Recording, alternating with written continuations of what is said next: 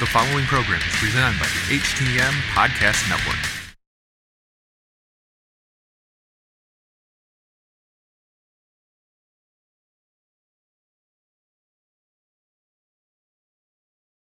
Good evening, everybody. This is Robin Nelson with another edition of Wrestle Popcast. And my guest tonight is he's a uh, former participant of the documentary from MTV True Life on the Pro Wrestler and an HWA original, Rory Fox. How's it going, Rory? Hey, how you doing? Great to be here. All right, thank you so much. Um, there's a story I want to ask you about um, from a person that we both know. Um, can you tell me about a pink golf bag? Oh God, I I thought I'd never hear that ever again. Yeah. Um, he. Um, I talked to him last night. and He told me to ask you about that, and, and I wanted to hear your thoughts on that. Oh man, I I was so young in the business then. I didn't even.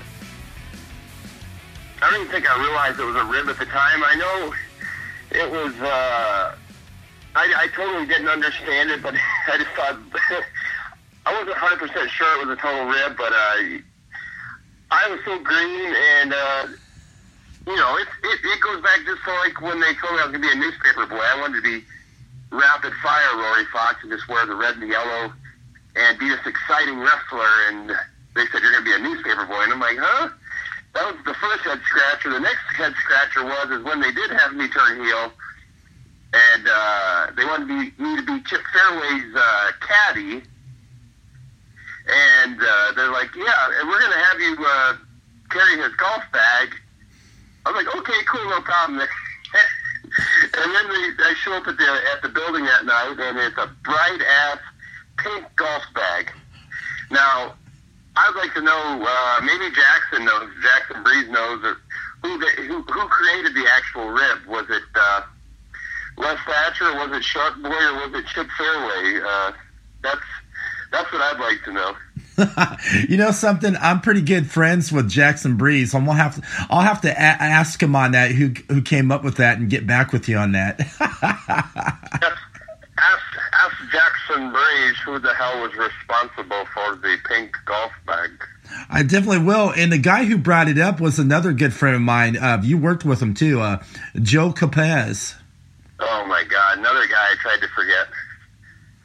How, how's old Joe Kopaz doing? He's still refereeing, right? Yeah, he's still refereeing. He's refereeing for uh, War Ohio Wrestling in Lima, and he and he's also uh, uh, refereeing over at Future Great Wrestling with the Jackson Breeze and Cody Hawk and all them. Old blind eye Joe Kopaz. Yeah, isn't he? So, uh, so hey, uh, is there is there swearing on this podcast, or you got to keep it clean? Uh, you can swear. This is my podcast. Okay, cool. Here's my Joe Kopaz. Uh, anytime I see him, it could be uh, five years from now, ten years from now, twenty years from now. Joe Kopaz would be in Cody Hawk's office at HWA, and he'd always have a he'd always have a, a Mountain Dew in his hand. See, he'd pretty much have a Mountain Dew. And one day, uh, we're in the office looking. I just came in to make some copy of a, a match I just recently wrestled, and uh, there was Joe Kopaz working away in the office, and. Uh, goes, hey, Rory, do you want a Mountain Dew? I was like, no, I don't want a Mountain Dew. Well, fuck you then. so, whenever I see Joe Kopaz, I'd be like, hey, you want a Mountain Dew? No, well, fuck you then. I'm going to give him a hard time about that. but, but there is one other thing that's very important about Joe Kopaz and the history of uh, Rory Fox. When I did turn heel and claim to be the original uh, the original uh, MTV superstar. Uh, Joe Kopaz is responsible for giving me an actual satin jacket with the MTV logo on the back. So yes, I got my MTV jacket from Joe Kopaz. That's pretty wild. That's something good to know. I'm gonna have to definitely talk to him about that as well. And um, speaking of it, um, like I said, you're one of the HWA originals as well. Um, yeah. Let's talk a little bit about uh, Jackson Breeze as well. Um, you worked with him as well, and um, and what's up with the saying uh, "candy for the kiddies"? Yeah, Jackson Breeze. Uh, it was, this was the uh, a Halloween edition of the HWA at the uh, old HWA arena. They had a Halloween edition. Uh, Harley Race and Ricky Steamboat were there. They did a uh, a seminar uh, over the weekend. And that night, you know, Jackson, you know, he tries to go into business for himself every now and then. He he just can't help himself. He has to pick up a microphone at a show. It's like it's just Jackson. He had to he had to announce that night. He goes, "Ladies and gentlemen, all you we have candy for the kiddies. All you kiddies can get some candy tonight at intermission. But yeah, Jackson would always Jackson with his his little you know his southern redneck accent, he'd always be like, "Yes, we have candy for the kiddies." Or uh, another thing I would make fun of him about is uh, we do the Pillman Memorial Show each Uh-huh. year, and uh, the very I, I think I I was at uh, '98. No, '98. I, I I got there in uh, August. They had that in the summer, but '99 I was I was helping out at the, at the '99 there doing security, whatever. And uh, he goes, Laurie, are you coming to the Pillman? So yeah, it's not the not Brian Pillman, but uh, Jackson Breeze is Pillman. It's Brian Pillman Memorial. So uh, yeah. Whenever I see Jackson, I always got to mess with him too. And it's pretty good as well. And um, you were part of the you know uh, MTV documentary True Life. I'm a pro wrestler. Um, how'd you become part of that? And um, what got you from there to drive all the way to Cincinnati and get trained by a legend by the name of Les Thatcher? Well, how that all started was is way before there was ever even talk of the MTV thing. I did my research and was looking for uh, pro wrestling schools. Uh, back then, you just call or write or do whatever you had to do. There was only you know a few promoters. You'd look at it in the uh, back of the Pro Wrestling Illustrated. There were places for wrestling schools. I believe there was Killer Kowalski's. Uh, there was the ECW one, and uh, Les Thatcher was really the only one that actually uh, picked up the phone. Um, I, I, I always, uh, I, I can still remember calling Killer Kowalski's school, and uh, this is the Killer Kowalski Pro Wrestling Institute. Give it your best shot, and I'd leave a voicemail. But uh, yeah, Les. See, that was the thing. I'm, I think you'll hear from every one of his trainees. Les was so personable. Like he would stop what he was doing and uh, take your call and you know answer all our dumb questions or whatever mark questions we'd ask. Do you know who so and so and all this stuff? But yeah, Les Les uh, took the time to answer our questions. Made us feel real at ease about coming out to a school. And I looked at it as Les Thatcher was a very undersized guy for for his time and and that time in the business. And he had, you know, he's probably about five eight, five nine, like me. And he had a twenty some year career, and he wrestled in all the territories. So obviously, he had to have been very good at what he did, or he wouldn't have been wrestling that long. And then, you know, then he got into commentary. He always had a place in the business. So I figured he's around my size, and obviously he can teach me how to be a pro wrestler and you know be very good at it. So I uh, I was uh, living in Watkins, Iowa, and I'd been watching uh, wrestling all my life. And then as I started to get to the, go start going into the gym around 17, 18, 19, and I started to put some size on around uh, 20, I was like, I have to find out if I can do this or not. And I had saved up all my money from working in this shithole factory, Whirlpool, Amana Refrigeration. They make all those uh, refrigerators, refrigerations, and uh, yeah, I worked in there for two and a half years. And uh, after talking to Les on the phone, he convinced me, and uh, uh, me and my dad went out for a visit one day, and uh, we talked to Les, went out to dinner, and everything, saw the training, and even my dad felt confident too about it. So I picked up everything I had and uh, drove 500 miles out to uh, Cincinnati. And for me, that was a big deal. I'm from a little town of 100 people. I hadn't even been out of the state at that point, I don't think. Well, maybe on some vacations. That was about it. And that's pretty good as well. And then since you um, trained and you know, uh, Les taught you how to, you know, bump properly as well and all that. And um, you worked with a lot of uh, great uh, HWA originals as well. I mean, you worked with uh, Pepper Parks, you worked with uh, Matt Striker, mm-hmm. you worked with Moxley, who is now Dean Ambrose today. Um, uh, you worked with a lot of you know uh, great athletes that came out there. Mm-hmm. Yeah, most of that most of that was way later. But uh, when I first started at the school, uh, the people that were uh, wrestlers there was uh, Cody Hawk, who was a trainer of Dean Ambrose, Eli Drake, uh, Sami Callihan, and uh, but yeah, Cody was already wrestling, and then Shark Boy was there. Uh, when I got there, uh, let's see, Nigel McGuinness just started up a little bit after that. So they were on my train class. B.J. Whitmer was there, and this is when he was like uh, 160 pounds. Came a long way, yeah. Uh, Matt Striker, yeah, the other Matt Striker, he was he was very good too. Yeah, and Chip Fairway was another great one. Uh, GQ Masters the third was a. If if WB would have had managers back then, you know, uh, he definitely would have been on TV every week. And uh, but yeah, we are back back to the MTV part though. Uh, when I was going through uh, the training, how the, the MTV thing came way later. That had nothing to do with me choosing that school, but uh,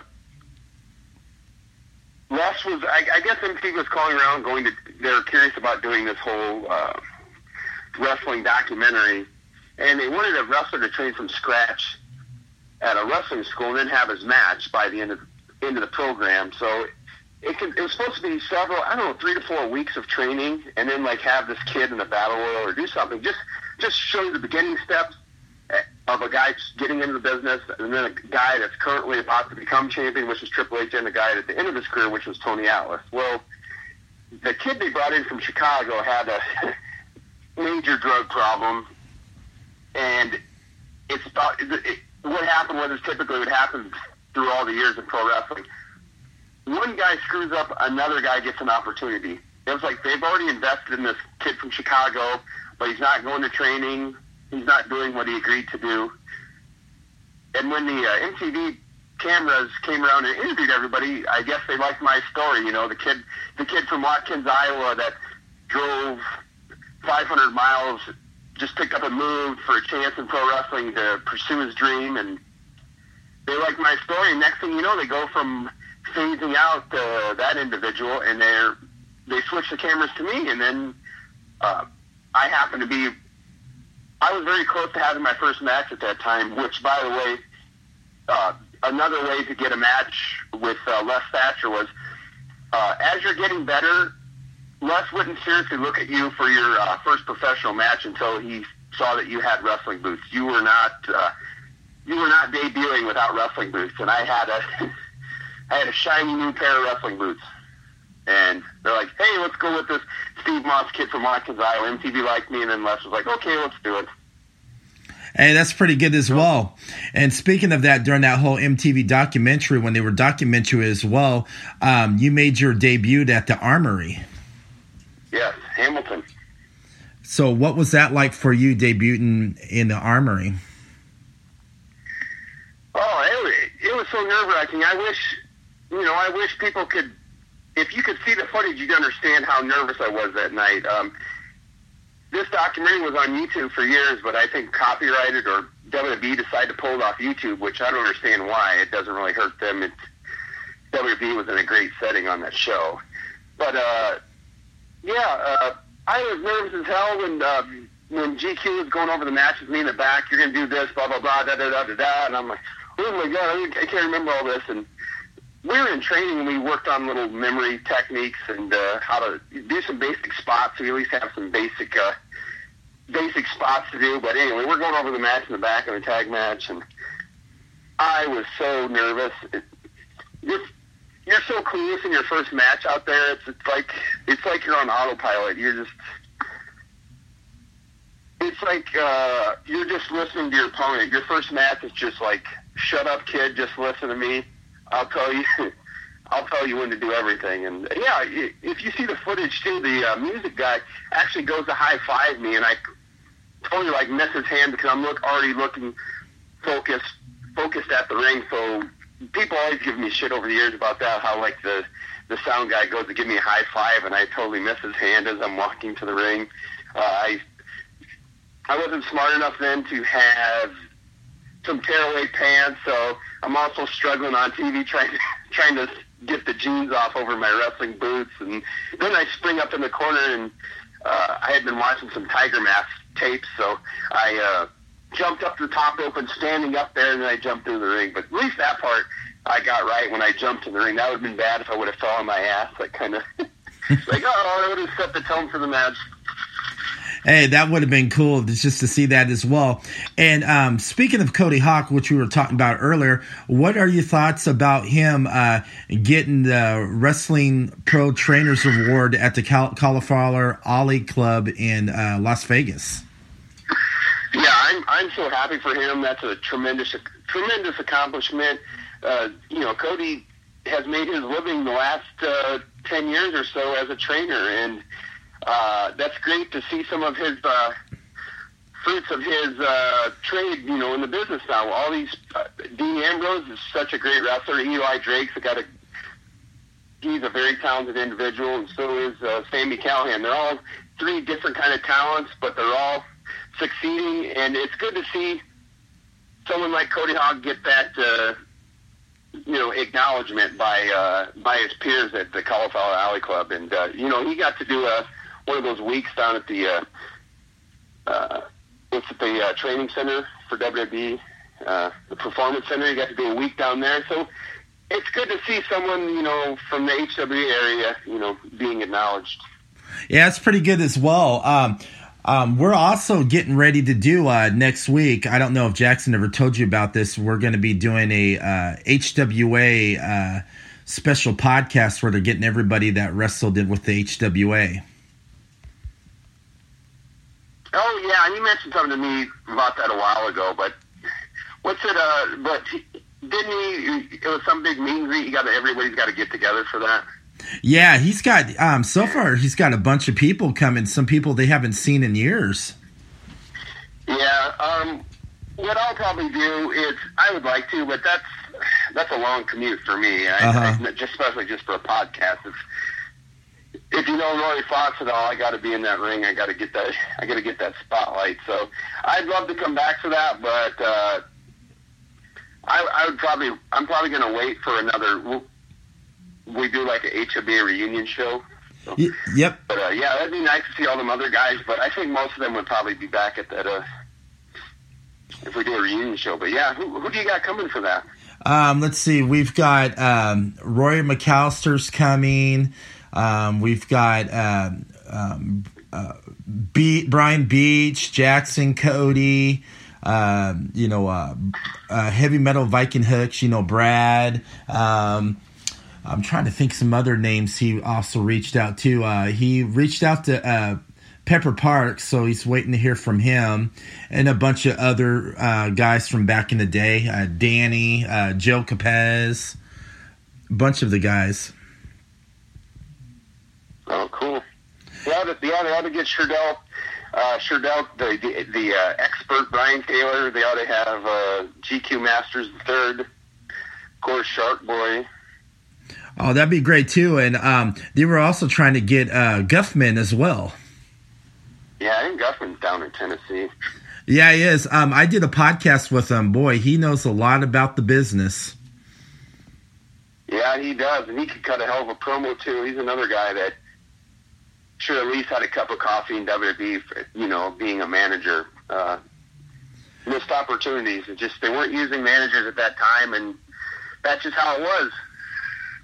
Yeah, it's pretty cool as well. And since you know you were uh, part of the MTV documentary, also did it um, also help you uh, get the door open when you went over to uh, WWE?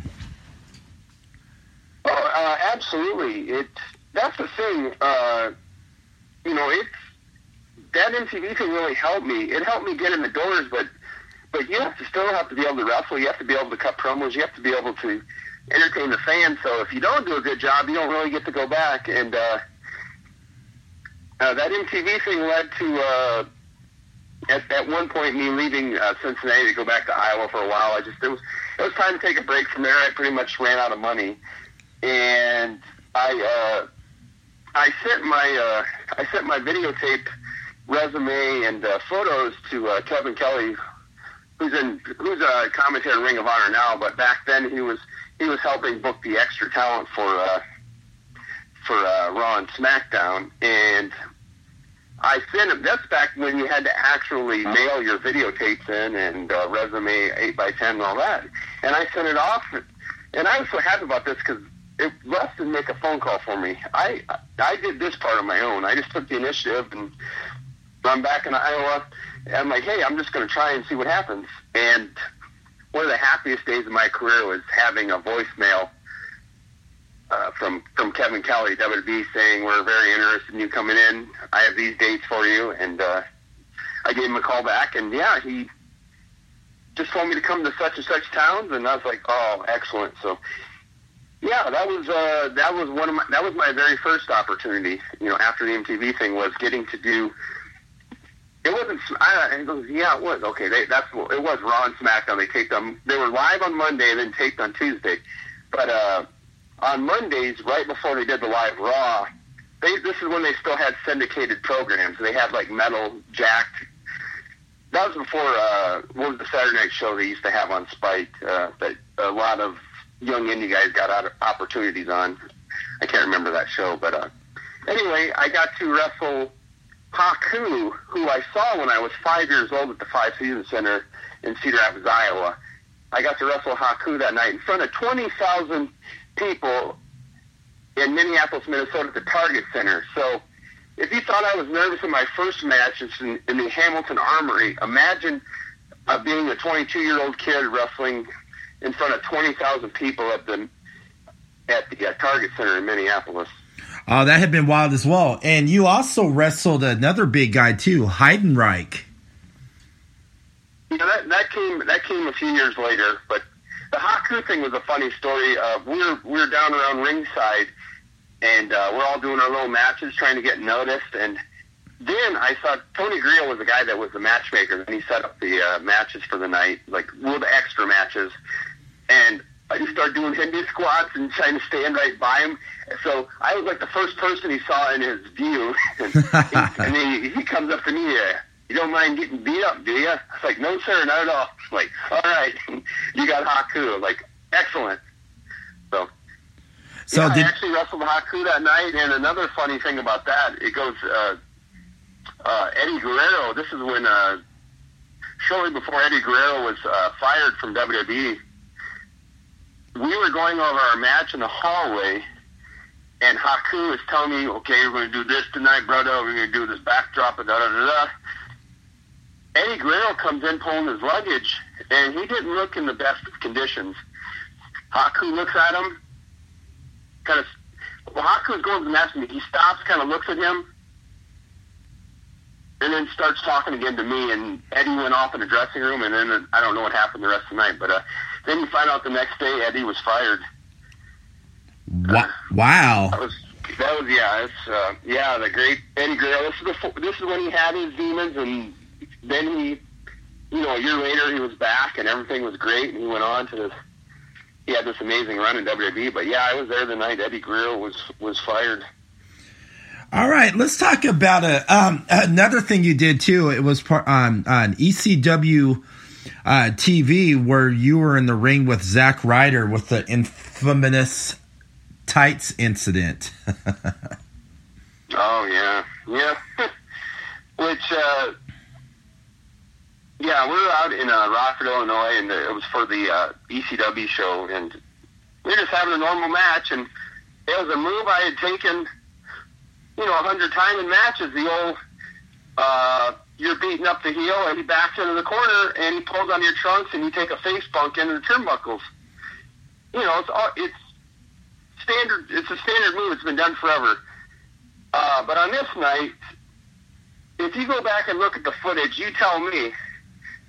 I wasn't even, I wasn't even close to the corner yet. We're almost towards the middle of the ring, and he yanked on my trunk so hard, like taking a back bump, and the trunks ripped. They went up, and uh, yeah, I had the uh, I had the the wardrobe malfunction right there in uh, Rockford, Illinois, and uh, if you go back, that I think that match is actually on YouTube somewhere. You can find that if you dig enough. But uh, you can hear the you can all of a sudden hear the crowd cackling and the women. Yeah, yeah. That's pretty funny. And what were you thinking at the time when that happened? You're probably going, "Oh my gosh, this is embarrassing." I'm like, "Oh my god, this, Vince isn't going to be able to use this footage, and uh, he's going to be so angry with me, and I'm never going to be used again."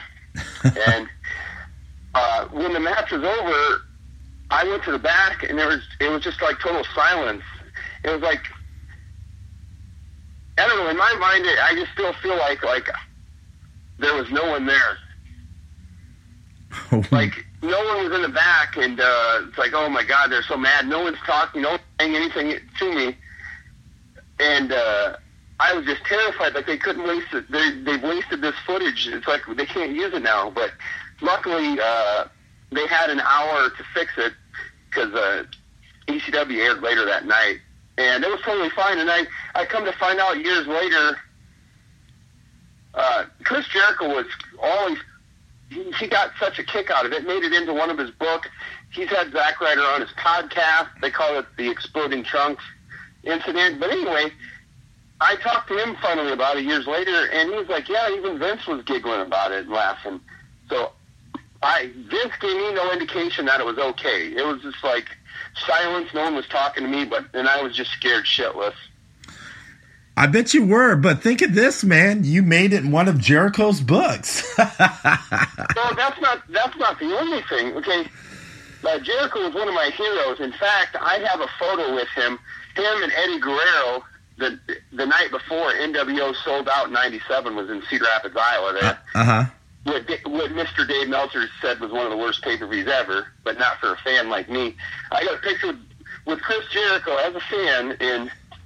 Uh, you know, 1997, and then and then all these years later, this incident happened.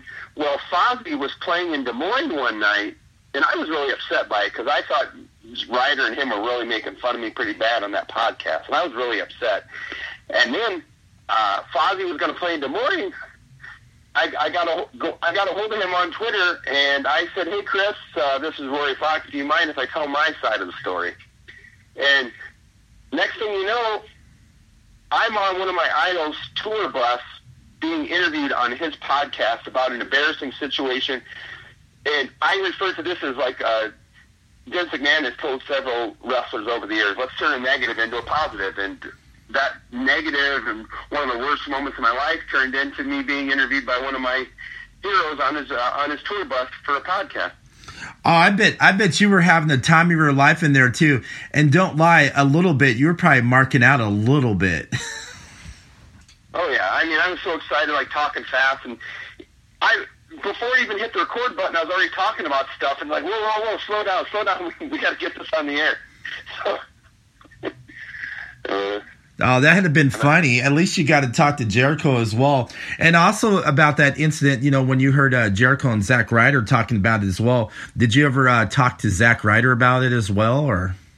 Oh, we're, yeah, we're cool now. We talked about it. he apologized to me and everything, and I I thought it was a rib. I thought I thought I had heat with somebody there. Maybe I maybe I pissed off someone that day, or I missed shaking someone's hand, and they said, uh, "Hey, get this kid tonight out there, rip his trunks. And then I'm thinking, I don't think they want to do that for TV.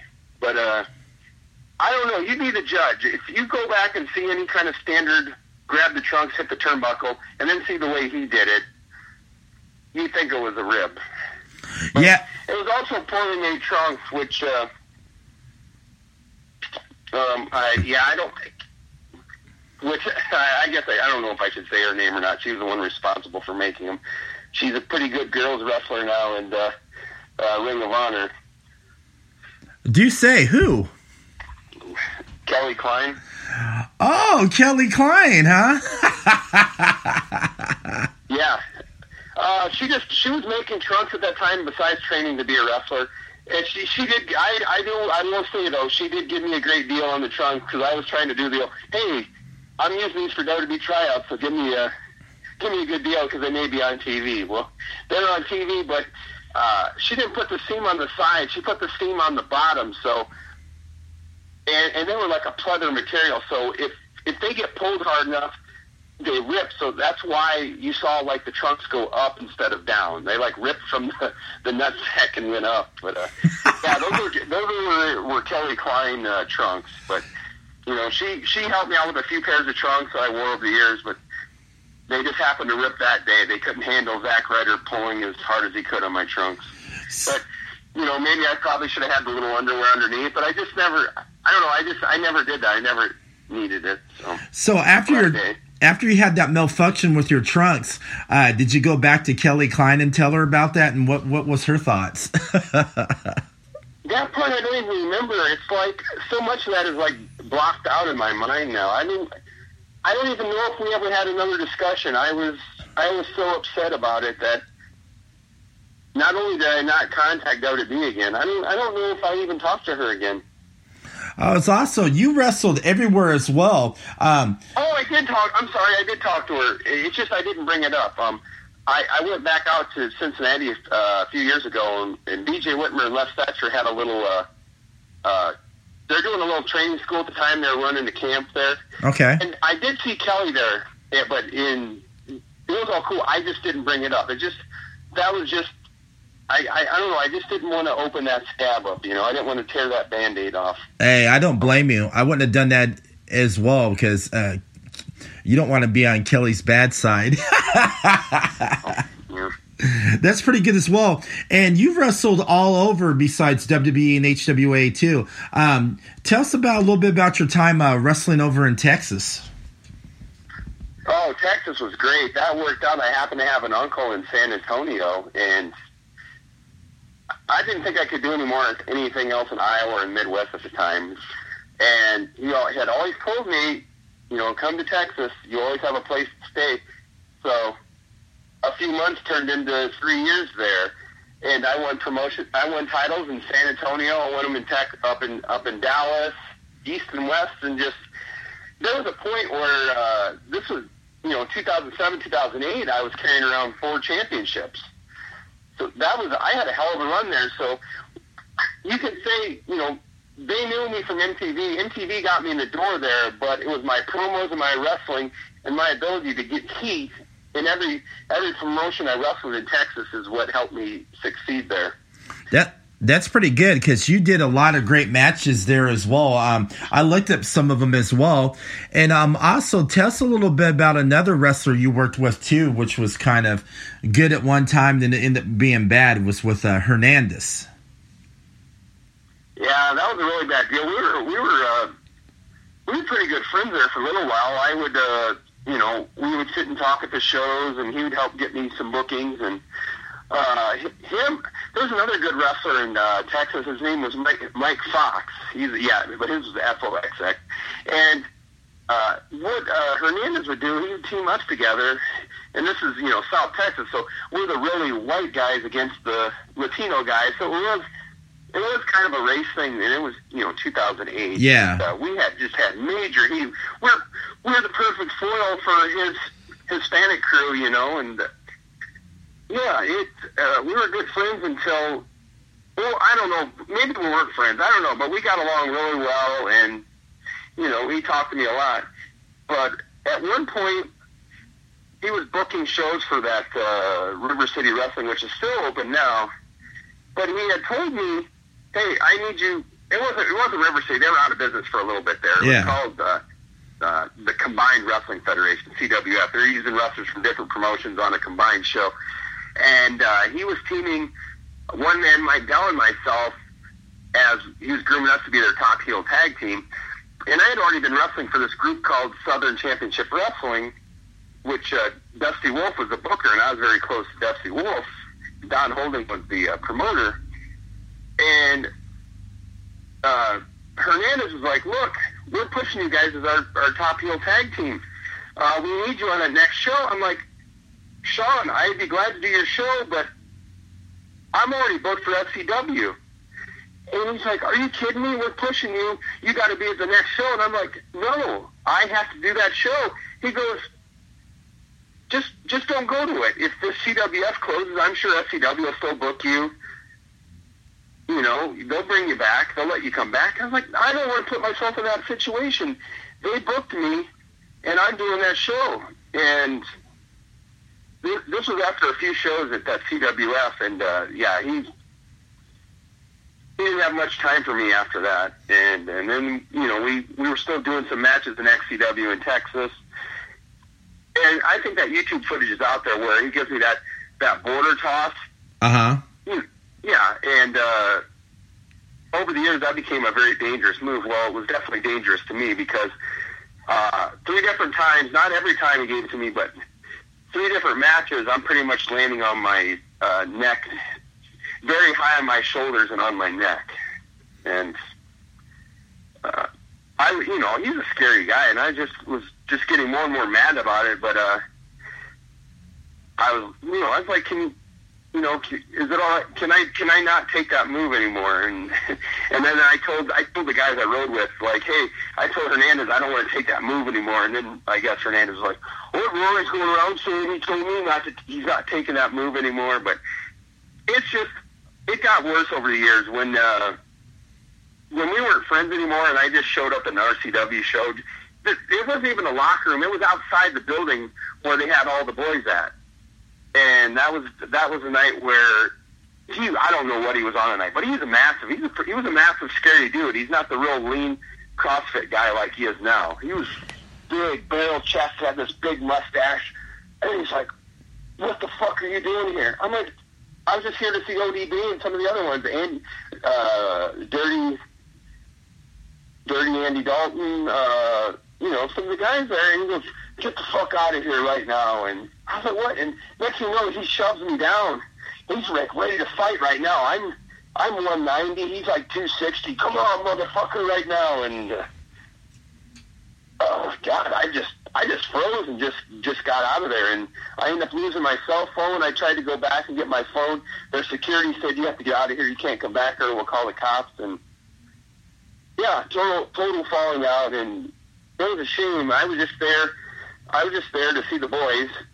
I didn't even go inside the building, and you know he wants to fight big old five eight Rory Fox, and uh, yeah, he was Billy Badass that night. And but he got his later on. There's a guy in Texas called uh, Super Tex Brent McKenzie, and there's actually security cam footage of uh, Hernandez approaching. He's a this McKenzie guy's a really great guy, big, nice, big, lovable guy, and you see him kind of put his foot in uh, McKenzie's sitting there, and he actually puts his foot foot in uh, McKenzie's face, like kind of like a pie face almost.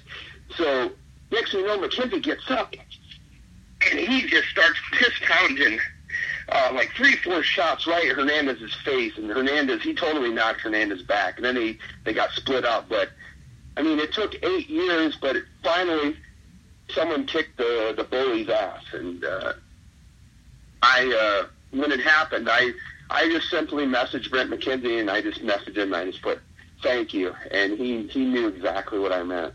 That's pretty good as well. And speaking of Dirty Andy Dalton, I've also had him on as well. A great guy.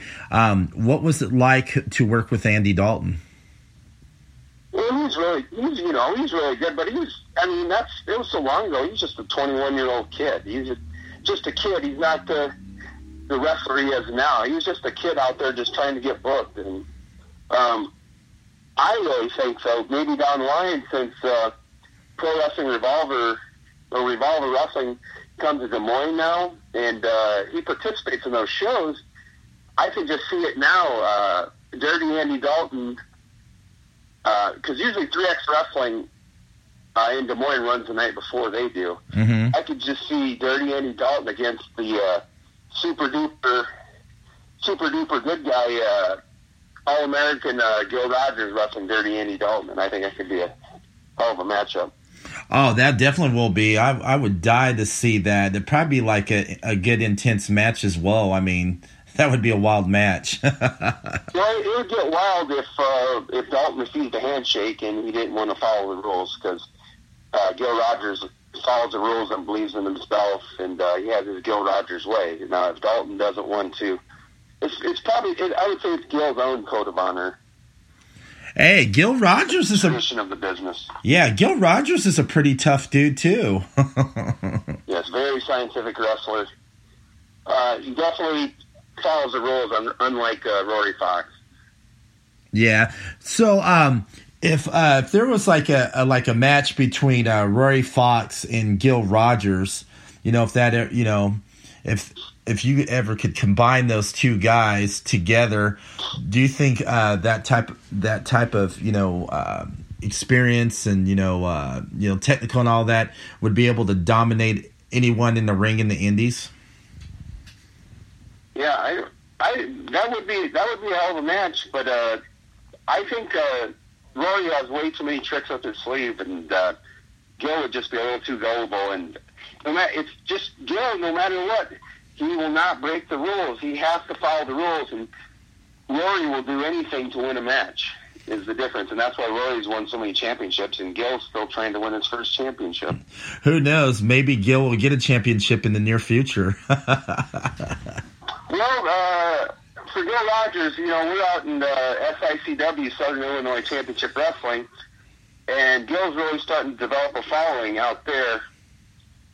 Uh, who knows? That may that may be his first championship there. Oh, that'd be pretty good as well.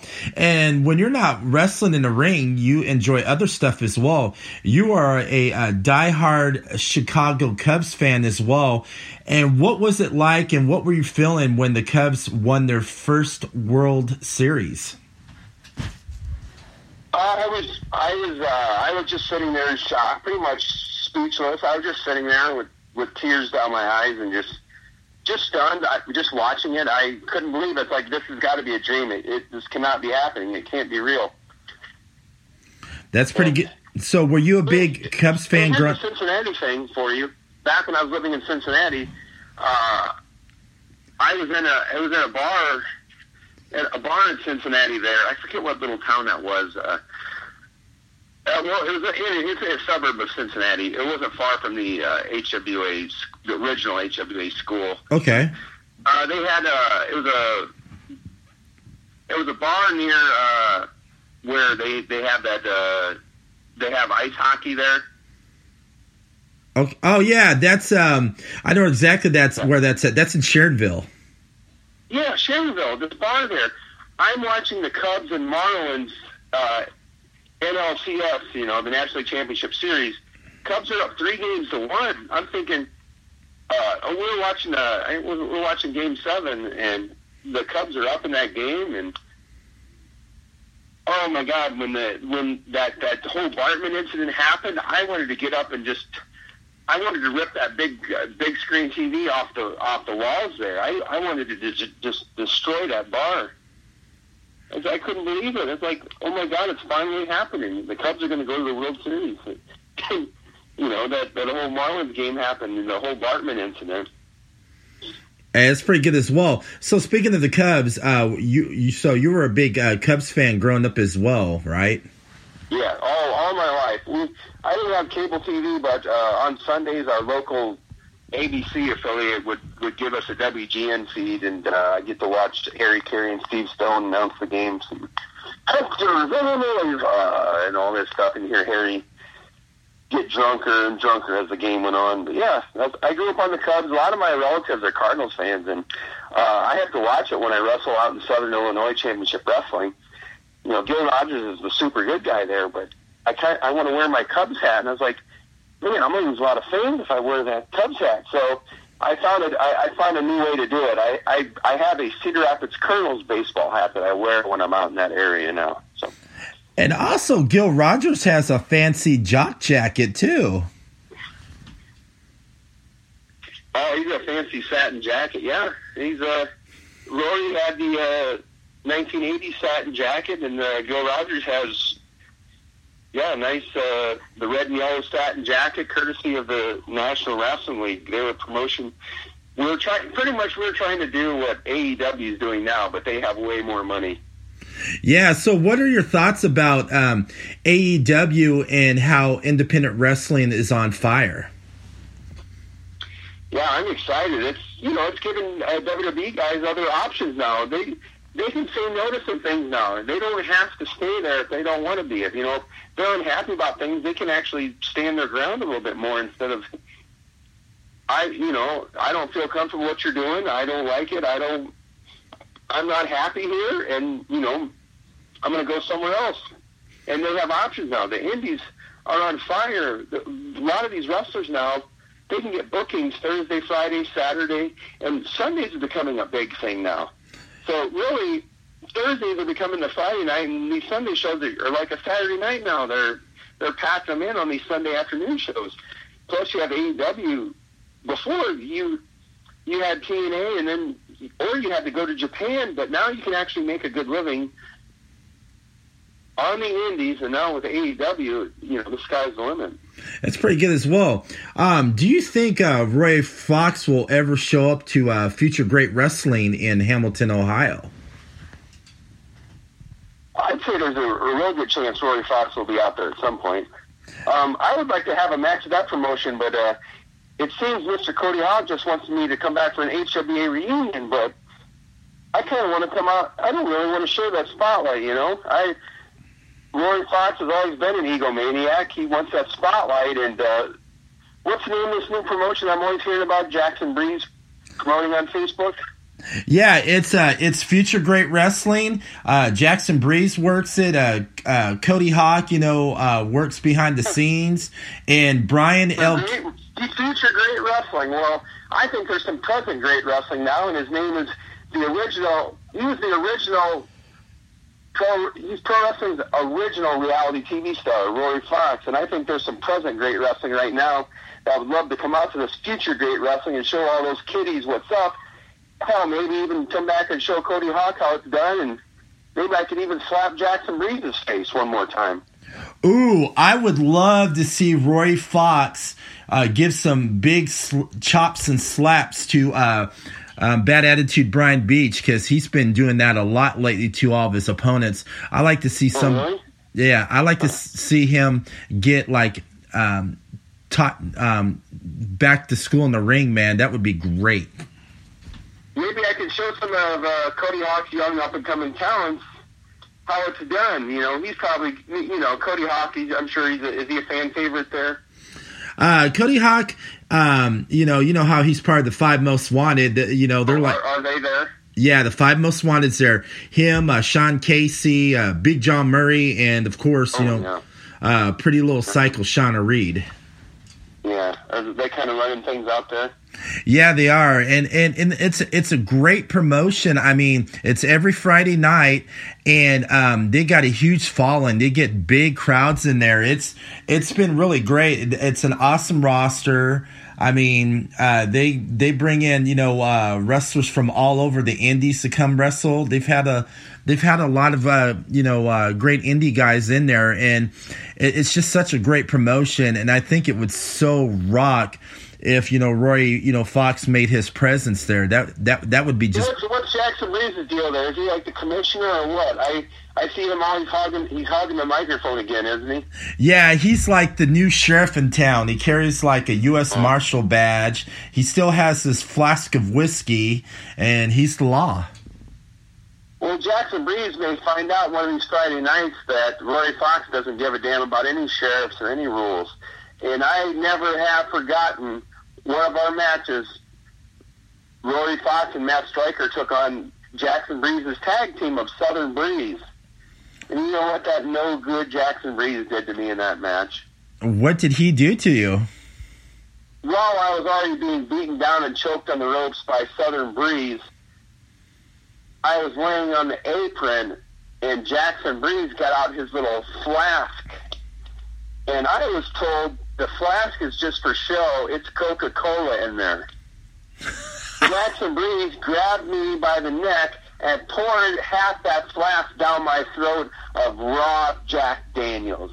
And Roy Fox had never drank a drop of Jack Daniels in his life, and that no good Jackson Breeze tricked me that night, and I will never forgive him for that. Hey, who knows? Maybe when you show up to uh, FGW, you can uh, get a little payback on Jackson Breeze as well. Yeah, maybe after my patented uh, full Nelson slam to Jackson Breeze, I might just grab that flask and pour that damn Jack Daniels down his stinking redneck throat. Oh my gosh, I would pay to see that. I would so video it and I would post it on YouTube. yes. Let's set it up. Rory Fox will do one of these future great wrestling, and it's going to be a Rory Fox tribute night, not a HWA reunion night. I want my own night, damn it, because I was one of the longest reigning HWA champions in history, 360 days. And I know they say Buffalo Bad Boy Jennings was the longest reigning. Well, no, it's not. It doesn't count because that promotion closed for six to eight months, so he's really not the longest reigning champion. I don't care if he's Dean Ambrose's buddy. Bad Boy James, you were a paper champion. That promotion was shut down. I'm the longest reigning champion. Hey, that is that's pretty awesome. I, I would like that as well. Um, another question I'm going to ask you too. Um, you've probably had a lot of memorable moments in your career as well. What was mm-hmm. one of your uh, most memorable moments that uh, uh, sticks with you through all the years of your wrestling? And did you have any regrets? Uh, another uh, memorable moment was uh, doing that Super 8 tournament. That was the first time I was ever flown anywhere. So I got to do the Super 8 tournament and wrestled uh, Petey Williams in the first round of that. He ended up winning the tournament. Uh, that was a pretty cool moment. Getting being flown to the East Coast, being a you know, growing up in Watkins, Iowa, and uh, you know, being flown somewhere. You know, that's always a big deal. You know, when you're an independent wrestler, the first time you're flown somewhere, that was that was a really cool moment. Uh, another one that Cody Hawk helped happen, uh, HWA uh, did a uh, we we had a wrestling show at a minor league ballpark up in Bridgeport, Connecticut. Bridgeport, Connecticut. And uh, if you know anything about my past, uh, I'm from a town that's rich in history for baseball, and we actually had a movie about our high school. It was called The Final Season. Sean Astin was playing the coach in the movie. Uh, it, it, it, it, it was highly acclaimed movie. It just didn't have a lot of uh, success in the theaters. But uh, my love of baseball and pro wrestling were combined in that one day. Uh, they had asked, anybody want to throw out the first pitch?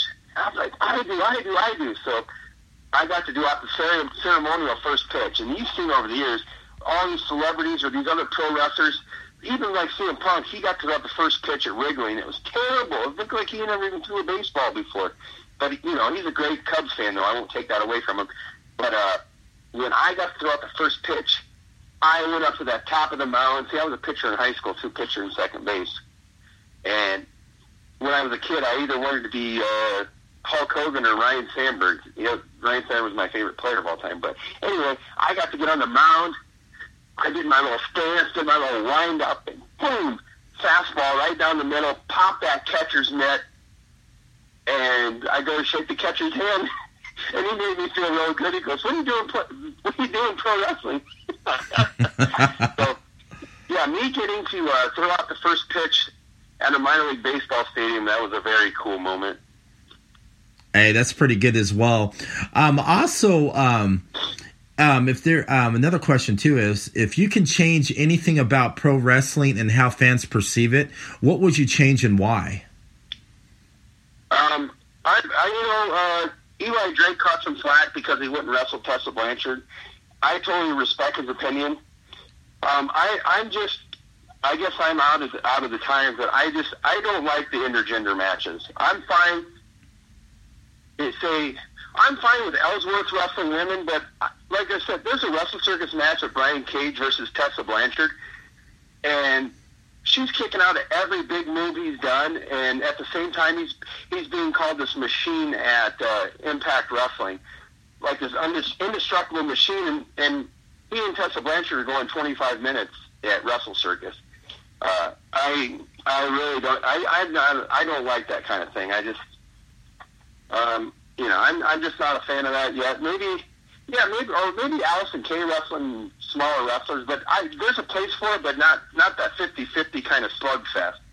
Um, and I, I I don't know. I'm just there's for me just just just my opinion. It's just too much acrobatics. I like I like to tell a story in the ring, and it's not all about work rate. I think we're all combined to go by what Meltzer says now, but uh, I like I like a little more story. And if you see Roy Fox or Joe Rogers you're going to get an entertaining match, but it's not going to be all about the moves. It's going to be about uh, a, the story that's being told in the ring and selling and expressions and that's one thing I, I would like to change too. Slow it down a little bit and the first. I mean, it's just every match has four or five near falls at the end and oh, almost a three count. Every match shouldn't be like that. Hey, I totally agree as well. Where can um everybody uh, find uh, Rory Fox on social media? I'm on Instagram, Rory Fox eleven, uh, Twitter, Rory Fox underscore. Uh, what else? And then I have a, I have a Facebook page as well. And then my my other persona, I call it my split personality. I really believe uh, when Gil Rogers was created at the National Wrestling, which that may be another time to go into all those details. I truly believe it's a split personality. If you see Rory Fox at a show, he's Rory Fox. If you see Gil Rogers at a show, you're talking to Gil Rogers. If you start asking Gil about Rory, it, you're you're not going to get any. You're not you're not going to get Rory. And when you, it's, I I base it off of uh, Andy Kaufman. It's it's totally that. Gil Rogers and Rory Fox are two complete different people. Uh, Rory Fox enjoys the spotlight. He doesn't necessarily like the fans, but he likes to sell merch. But Gil Rogers loves the fans, just loves the history of pro wrestling, and uh, and always follows the rules. But yeah, Gil Rogers is also Gil Rogers underscore on Twitter, and I have my Gil Rogers Instagram and Facebook page as well. Uh, you can reach, you can, you know, you can purchase. Uh, I have cups. I got T-shirts, eight by tens. I got these nice ball caps for Roy Fox or Gil Rogers, whichever you like. Uh, you can catch my matches on YouTube. Uh, my Facebook page right now, if you want to see some, some Rory Fox, he's actually there's a match with Rory versus uh, Ricky Morton, which is a, was a really fun match, and yeah, wrestling Ricky Morton was pretty incredible. Uh, Oh, I bet it was as well. Yeah. So when you came up with the, you, uh, you mean, uh, of course, Roy Fox and Gil Rogers, um, and speaking, you know, how Andy Kaufman, you know, kind of brought it all together. Um, how'd you come up with that idea to do that whole split personality between, you know, Roy and Gil? Well, it was, the, thing was is uh, the NWL wanted this this throwback character that respected the history of pro wrestling, and all they said was, "You're going to be." We have uh, we see this the owner of the company said we see this guy named Gil, and then I immediately thought, "How about Rogers?" So you go, it, it makes it it goes to Gil Rogers, and uh, they wanted me. They wanted me to act like I didn't know what decade it was, like. Uh, some guys are working out at the gym, and, and Gil comes up to him, "Hey guys," to the other hey guys, I got my solar flex the other day. so, and I try, I, and I turned it into, okay, Gil, Gil knows what year it is. He just prefers a different style of wrestling. If it worked for a hundred years, it can still work today. And I'm going to pay my respects to all the wrestlers that have paved the way. You know, I, I idolize you know, Ric Flair, Terry Funk, Gene Kiniski, Buddy Rogers, Mr. Wrestling 2, Bob Backlund, and I'm going to wrestle. I'm going to do moves that they did and they had success with. And I may not win matches right away, but it's the Gil Rogers way. And if you believe in yourself and follow the rules, eventually things are going to go your way.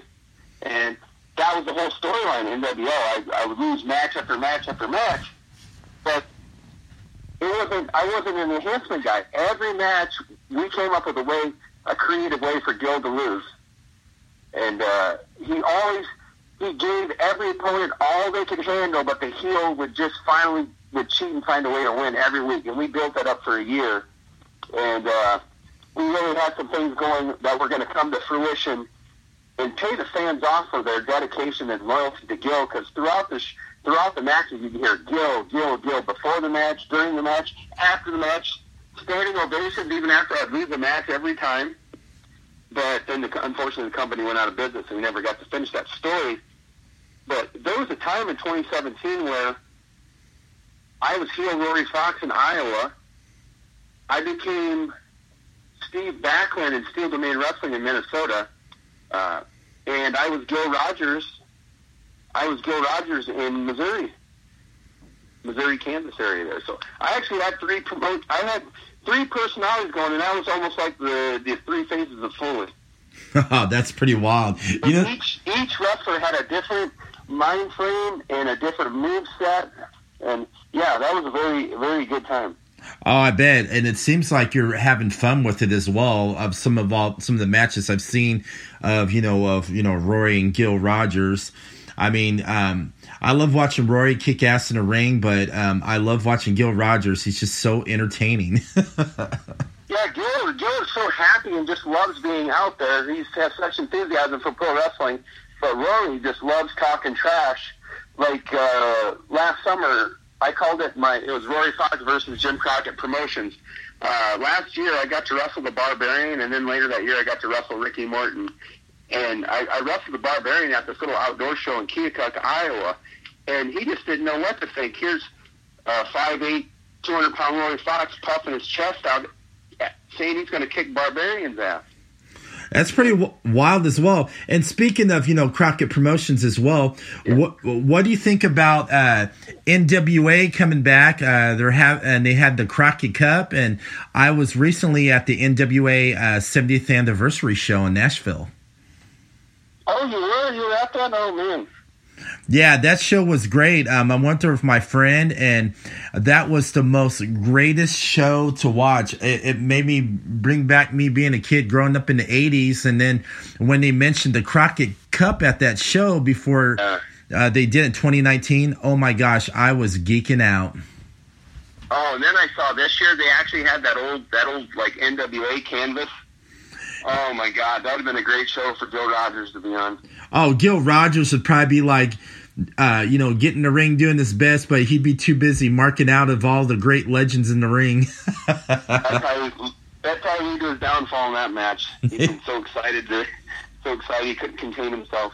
Um, I actually uh, got to meet uh, uh, Dave Marquez and uh, uh, the NWA president uh, Billy Billy Corgan at the WLW show. That was Gil Rogers' debut with uh, Harley Race's WLW. Oh, that's pretty cool. That had to have been fun. Yeah, this was, you know, you're out in this little town in Missouri, and then there's Billy Corgan. I thought it's pretty crazy. That's pretty. Uh, so I, I, I was trying to, you know, I, hello, I'm Gil, whatever. But uh, I just, you know, I wanted to mark out so bad and get a photo with him, but I, I just couldn't do it. uh, but yeah, that was about, there was about 600 people there. Gil Rogers' debut, and I mean, I, I mean, I sold so much merchandise that night. It was such a great night here. Hearing 600 people yell, Gil, Gil, Gil. It's like, you know, this Gil Rogers is a worthwhile wrestler. It's a great gimmick, and I think more promotions should check out Gil because it's it, it's a unique gimmick and it's just different from everybody else right now. And uh, I even uh, I even went over to Harley, Harley Race, happened to be sitting at a table. Of course, Gil Rogers can't pass up meeting the uh, one of the greatest NWA world champions of all time and going over and paying his respect. And Harley, I don't think Harley knew what to think, but hello, I'm Gil Rogers. It's a pleasure to meet you, sir. and, and, and speaking of Gil Rogers, you know another great match Gil Rogers should get into. I would love to see it. Uh, Gil Rogers versus Eugene. Yeah, that'd be we'd be a great tag team. that would be a wild tag team. yeah. All right. Thank you so much for uh, you know taking your time to come on to the podcast. I had a blast. Yeah. Yeah, good time. And um, everybody else, uh, thank you for listening to Russell Podcast. A good night.